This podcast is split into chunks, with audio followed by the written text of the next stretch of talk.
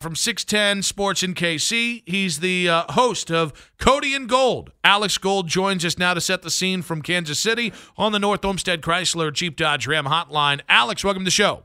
Hey, thanks for having me on, guys. No, we're uh, we're just running on, on adrenaline at this point, right? That's where we're at. It's just pure adrenaline, but the adrenaline can ride out for a couple more couple more days. We got a parade to get ready for in KC as well. Yeah, when Cleveland won the championship in basketball back in 16, I don't think I slept for I don't. It might have been like a week, and then the parade happened, and then I was hungover for like multiple days. So, uh, you guys now have multiple championships there in in Kansas City. So you you guys have you guys are pros now at this. You're used to going to Super Bowls every year. We're spoiled at this point, you know. I mean, I, honestly, it's kind of, this is not how it always used to be. I grew up in Kansas City, and I've been, you know, going to Chiefs games as a kid, and you know, a lot of people for some point 50 years for the Chiefs to win their second championship a couple of years ago, and and now if you're a kid in Kansas City, uh, you think this is just how it always works. I mean, there's kids in town that are spoiled. Uh, this is how how it works in KC, and you know, trying to, to not take it for granted though too. At the same time, enjoy enjoy the moment, even though it feels right now like the Chiefs are going to keep going to these things and and keep winning them. And look, I, I think there's a very good chance that is true. Um, but you, you just never know how it's going to play out. Injuries and all kinds of things, coaching changes and, and everything. But uh, it is a really special time. It's the it's the golden era of Kansas City sports, and really the last decade or so has been pretty special. Even though it's almost been uh, ten years since the Royals won a championship, uh, the last ten years have been awfully special uh, title wise for for the Chiefs, the Royals, and and even some other uh, leagues here in KC. Alex, you can be honest on this one. Nobody's listening. Certainly not from Philadelphia. Was it defensive holding? No, no, not at all. No. James Bradberry said it himself, guys. He said it wasn't, or uh, it was, it was. Or, excuse me, I, I just completely butchered what you guys just asked me. no, it was, it, it, it was absolutely holding. James Bradberry said it himself, um, and I think if you're looking at uh, the argument against it, only thing I've heard from Philly fans uh, has been that it shouldn't be called at that time in the game. You know, the two minute mark uh, the, the four minute mark of the game, you make can't make a call. So what are, what are we, we saying? Are at the two minute mark we don't make that call. At the five minute mark we do make that call. At the eight minute mark we make that call. So I think when both players involved in the play say yeah it was holding, um, I think that answers the question. However, I will say if you guys would have had me on last week, I would have told you that Carl Cheffers likely going to make a, a call that decides the game in some form or fashion. Uh, Chiefs fans were terrified that he was the official actually in this game because of some past history in Chiefs games. So it's kind of weird how it's been a complete heel turn now for Carl Cheffers, where Chiefs fans uh, no longer hate the guy, obviously, considering how impactful that uh, that penalty was. Yeah, I mean, I, I, guess I can see it. The one thing I would say is like to Bradberry's uh, defense, and not really, I'm not really defending him. I, th- I think it was the right call. I do, but I, I just, I guess I'd like to see it be consistent, right? I mean, if you're if you're a DB, and I've been there as an ex-player, I mean, you get used to how an official is going to call the game throughout. I mean, if you know you're kind of getting away with a little bit of a, a, a tug here, a tug there on a jersey, then you you kind of get used to it. I again, he it was it That's was a fair. it was a foul, 100. percent I'm just like let let's just try to call it clean the whole way. And for the Yeah, most part, it was fair. kind of a clean game. There wasn't any, any wonky penalties really until that, that final one that was that was so costly. No, I think that's fair. I, I think that that's more than fair, uh, and I think that is all players usually ask for, right? Now, Yeah. the Carl Cheffers uh, factor. This is this has been the problem Chiefs fans have kind of had with him, though, is because he seems to find a way, though, in crucial moments to insert himself into the game, and in this case, it, it benefited Kansas City. Um, but this has been the story. This was kind of the, as I said, the so uh, it's unfortunate that how Philadelphia is taking it, but I think there's plenty of other moments in the game we can all look at and, and find out what Philadelphia did or didn't do, like not being able to stop Kansas City on a single drive in the second half. Alex Gold of 610 Sports in Kansas City on the North Olmsted Chrysler Jeep Dodge Ram hotline. And uh, all right, so I had a conspiracy theory about Oh, An- love it. All right, Andy it. Reid talking about the Jay Glazer report. That I, I felt like maybe Andy was trying to add a little extra incentive, hinting that he had a decision to make after this after the game. After the game, he was like, "Oh, I'm going to be here as long as they have me." Was Andy Reid leaking the idea of a retirement, maybe to add incentive for his team, a little extra fuel in the fire. That's next level. I, I'm a big fan of throwing out uh, some, some conspiracy theories like that, at least. Um, no, I don't. I don't. I don't think that was what was going on. We were actually pretty surprised when we saw the Jay Glazer report because earlier in the week, at you know whether it was at the media availability that's a question that Andy was was asked. I think he said 50 times. I mean, it was asked over and over about how much longer he wants to coach, and never was there any indication that this could have been the last game. So I don't know, you know, really where that directly came from. Uh, you know, Andy said that at some point he just kind of wore down on the question, and and ultimately uh, decided to tell Jay, yeah, we'll see. You know, we'll we'll see how it goes at the end of the end of the game. I got some decisions to make. Um, but Andy, barring health, right? That's always going to be the key for anybody. Um, barring health, I, I don't think you give up the opportunity to keep on coaching the best quarterback in football. And again, that is maybe going to go down as one of the top two guys or top three guys when his career is done. Andy, you waited this whole whole time for your career to have a quarterback like this, and now you've got two rings and you got a chance to, to rack a couple of these up before you do hang them up. Uh, I, I just don't think you step away unless there really is a serious health problem that, that would prevent him from doing so. So, with that, I know this is the impossible question, but you get paid the big bucks. I, I, I'm confident you can handle this. Who deserves more credit for what's happening over the last 12 years in Kansas City, Andy or, or Pat? So to me, it, it's, it's Andy Reid. Here's why, guys. 2012, uh, this was a franchise that was bottom of the barrel. I mean, they had some terrible off the field situation going on. A player unfortunately had uh, uh, committed suicide in the parking lot after murdering his spouse. I mean, this thing was awful. This thing was the organization was a mess. Uh, Todd Haley was was the coach as well. Romeo Crennel was the coach. I mean, this this was a mess. Um, and this franchise had not won a title in 50 years. Andy Reid uh, turned this thing around. His worst season was a nine-win year, basically with the same roster that the year before I think had won two games. Um, and so even with Alex Smith, while maybe you looked at it and said they weren't going to be able to win a championship with Alex Smith, they were still winning 11 games. They were still winning 10 games. They were still winning a couple division titles. They didn't have the playoff success. So I think Andy is responsible for turning the franchise around. Now, taking it to the level where we're sitting here talking about two championships in a four-year span and maybe on the verge of a dynasty, that that's Patrick Mahomes, and we saw it, you know, time and time again uh, yesterday. Even though he didn't throw for 300 yards and four touchdowns, we saw the 26-yard run with the bum ankle and, and plays like that. That you, you just, I mean, what are you supposed to do? You know, you those those are just special, special talents and players that uh, um, you you just don't see very often. It's why we and Patrick Mahomes, unfortunately for the rest of the league. I mean, this is the guy's 27 years old. All right, Alex, let's continue on here. I because this is another question. Our producer Keith, who helped get you on the show today, and I last week had a wasn't a screaming match, but it was just this side of a screaming match about dynasties and what constitutes a dynasty. Uh, are the Chiefs a dynasty yet? No, no, and I, I people didn't like me this morning. I'll be honest when I, when I said that in Kansas City. My co-host uh, Cody believes that they are, and I, I maintain. I said it before the game started all last week when we were having the conversations. What what a win would mean, and to me, no, they're not. Uh, to me, they are right on the verge of becoming that. What what does it mean to, to get to a dynasty for this team? I, I think either next year or the year after, they have to win another ring.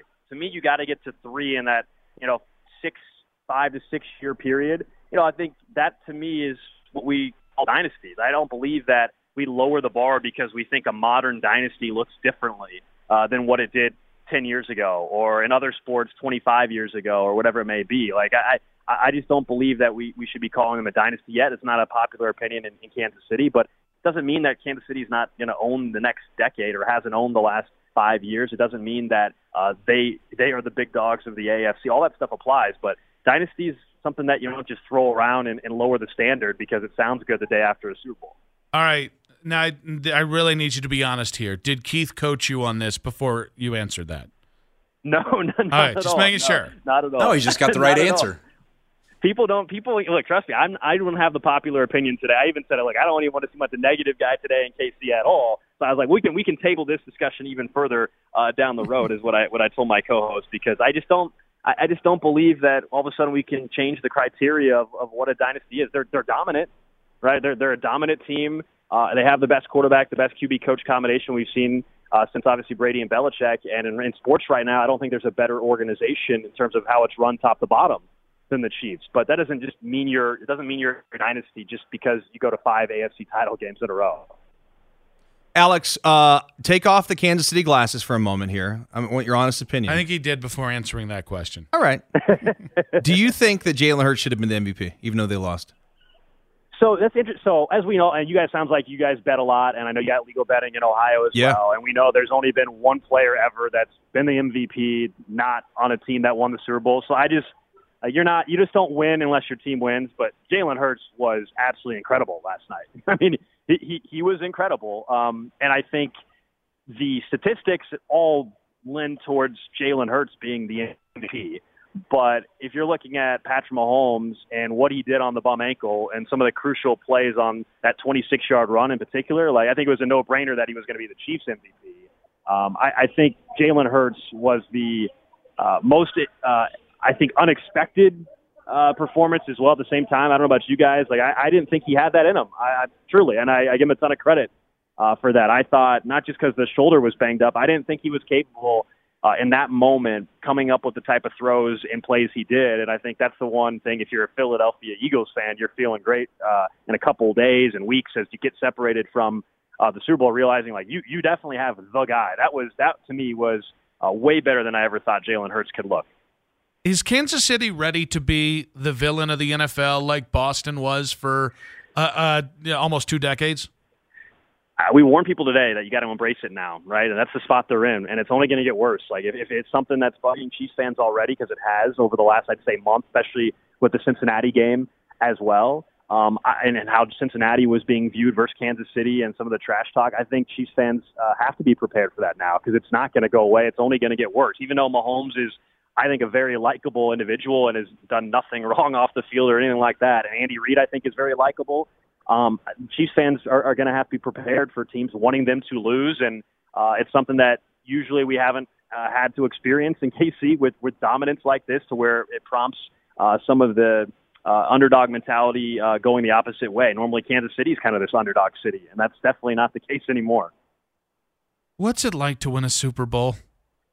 Look, if you guys would have had me on about uh, six years ago, I would have had no idea how to answer that question at all. Uh, we've been we've been spoiled, man. It's an unbelievable feeling, unbelievable feeling in Kansas City to be talking about another parade and figuring out how the logistics are all going to work for that. People, I've already a lot of schools, I should say, have already canceled Wednesday, and um, you guys have had it with the Cavs, of course, for basketball, but. I don't know. Super Bowl. I growing up, at least personally, I always was more of a football fan. So to me, the Super Bowl has always been viewed as this this uh, mar- you know, not only a marquee event, but this this benchmark that was unattainable for for Chiefs fans for for for my hometown team, basically, right? And uh, to see it happen now twice so quickly, it's it's kind of still not real. Like it's going to take me probably even a few days to to get some sleep back and stuff to put it all in perspective. But it's uh it's an incredible feeling, and uh, it's one that you definitely hope everybody can experience at some point in their life. Alex, we're jealous. Hopefully, we can get into some sort of Midwestern rivalry in the future with Kansas City. I guess we got to win before that happens. But enjoy all the celebrations, man. Uh, we really do appreciate your time, bud. Yeah, no problem. Thanks, guys. I actually agree with him about Andy Reid. Um, if if Andy Reid had come into that job in 2018 or 2017 and decided to draft Pat Mahomes, I think he could have made it work out. But I think if Pat Mahomes goes to almost any other scenario in the NFL, I think he has that- to play as a rookie. like Cleveland. I mean, that's that's the DeShone Kizer year, right? Yeah, I, I don't know. I just think that Mahomes is he's got something kind of special to him. Um, I mean, we saw it in college. Like we saw him make these magical plays at Texas Tech. Now they weren't a great team, but I don't know. I, I, I do think it would have worked out most places. Well, but I, I don't immediately. That's what No, probably not immediately. That's what amazes me about this is Mahomes, you know, took his rookie year, backed up Alex Smith. And yes, he walked into a situation with Andy Reid and Travis Kelce and Kareem Hunt and Tyreek Hill, and in an organization that had been wi- winning for five or six years. But what what's amazing about Mahomes is we've just never seen him bad. You know, and but I think that go that credit goes to Andy Reid. I think almost any other coach in the NFL, whether you're Andy Reid or not, you take a quarterback with a top 10 pick, even if you have Alex Smith in your roster, you might succumb to pressure to play that guy, whether it's to start him or otherwise. Like I think last night, I think the appropriate flowers are last night. Is I think last night should slam dunk that Andy Reid is a first ballot Hall of Famer. I kind of already felt that way, but like it should be unanimous. I, I think Andy Reid is one of the three best coaches the last 20 years, and I don't think he gets talked about. And that's not fair. I think he should be talked about with Belichick and maybe not with Tomlin and, and Harbaugh. He's had three losing seasons in 24 years. Yeah, I mean, I saw some stats today. Um, I forget exactly what they were, but basically, it's it's like him and Belichick. I mean, we you and I were chatting before the show about Andy Reid, and like he was probably going to be a first ballot Hall of Famer prior to this. Mm-hmm. He cemented that last night. Yeah. And for Mahomes, I mean, the best, I think he might have the best first five years as a starting quarterback in the NFL of anybody ever. Ma- Brady's probably the the guy he's competing with on that, but like Brady was winning. Brady was not putting up the numbers that Mahomes is. Mahomes is putting up those numbers and winning. And if I remember correctly, in the first five years of Tom starting, they actually missed the playoffs. I mean, the guy's played five years. He's a two-time Super Bowl champ, two-time Super Bowl MVP, twice the league's most most valuable player, Mhm. right? NFL Offensive Player of the Year in 2018. Like the guy, it's ridiculous. He's got the the um, what does he have? The most passing touchdowns in the playoffs already, or something like that. Mm-hmm. Some other playoff record. I don't know. He's got a, a lot of stuff he's accomplished here throughout the first part of his career. He's got the career passer, uh, playoff passing rating, passer rating. If I could spit that out. Um, most passing touchdowns in a single postseason, eleven. I mean, the guy's ridiculous. How long does he have to keep it up before the GOAT conversation becomes real? Oh, he's got to win more championships. Well, but like how? But like how long? Like to say he's better than Tom? No, I th- for it to become a conversation. Be and I, so let me give you the the quick for instance. I think Aaron- like, like Aaron- oh, go ahead. Sorry. Aaron and Tom were in the same conversation until 2014.